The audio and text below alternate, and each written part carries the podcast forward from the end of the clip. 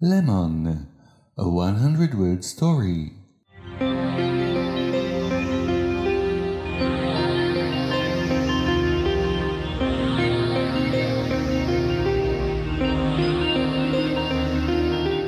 The yellow acid known as lemon smashed through my mouth, distributing through my body. I should have known it would contain the virus. I could feel the nanobots working up and down my body, changing it. I knew what was coming. I've seen it happen to many of my friends before, too many. My body would change, my memories would fade, and I would no longer be. Who knows which terrorist group released the virus, or maybe it wasn't them. Maybe it was a madman in a basement somewhere. The end result? We are all ending up as trees. Hi there, and thanks for stopping by. I'm Guy, and you're listening to my surreal sketchbook of reality.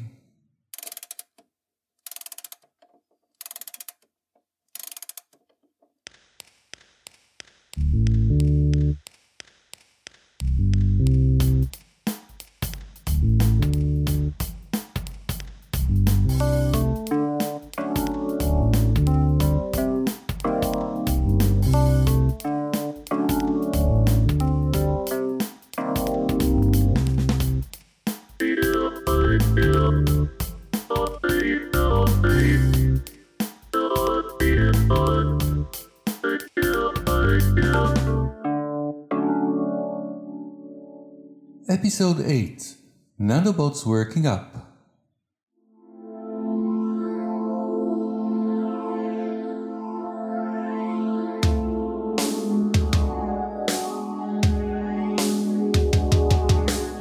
Nanotechnology is the ability to move atoms one by one and build new structures that way. A subfield of nanotechnology is programmable matter. This episode is a semi philosophical look at the effect programmable matter might have on the future of reality. I'm not a professional philosopher by any means, and my approach can be quite absurd, illogical, and not at all that serious, so you've been warned. Do not take this podcast too seriously. If you tend to take things too seriously, this might not be the podcast for you. Seriously. I'm in it.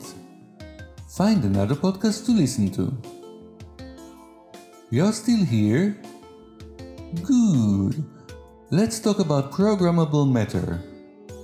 Programmable matter is the ability to move atoms one by one, or as clusters of atoms, by programming them to move in a certain way.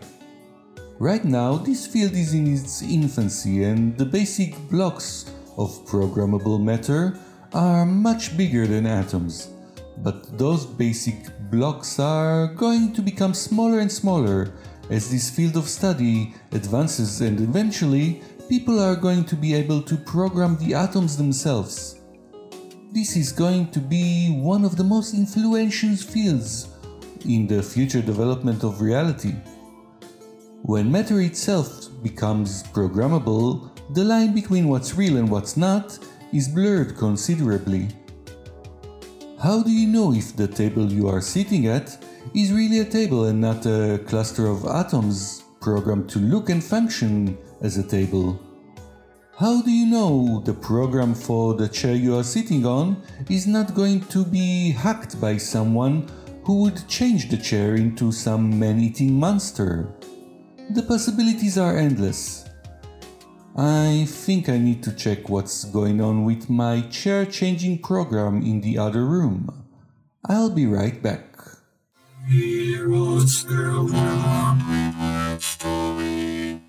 The Keymaster, a 100 word story.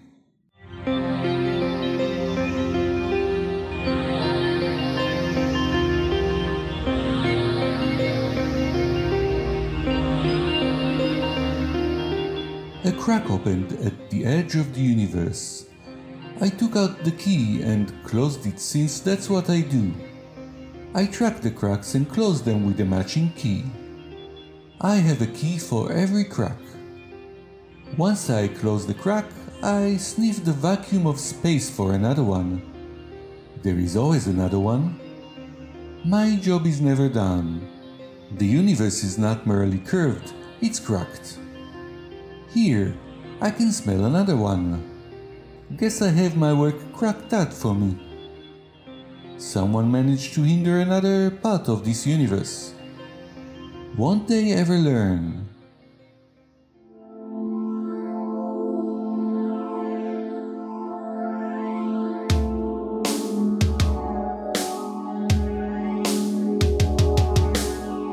Welcome back. Programmable objects like table and chairs might seem like a harmless development at first, unless your chair tries to eat you. The real progress in this field, though, might come from video game developers. We seem to be coming back to computer games a lot in this podcast, and for good reason. Computer games are going to change our future.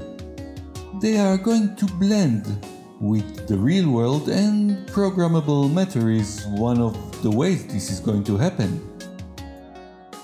Computer games are the most complete form of entertainment in existence today. In fact, the art of creating computer games is the art of immersing the player into made up worlds, or more accurately, virtual worlds.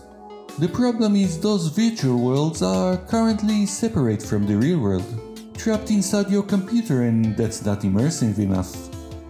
In order to achieve even better immersion, games would have to invade the real world. Programmable matter can pave the road for that by placing game characters in the real world, and since those characters would have substantiality in the real world, you would be able to interact with them in a level not possible by today's standards. We would have both humanoid looking characters and various objects and living creatures programmed, but living in the real world through programmable matter. No one would be able to know what is real anymore and what is programmed to augment our reality. The game would be on for real. This concludes episode 8 of this podcast. Close the door on your way out and don't forget, I'm just a figment of your imagination.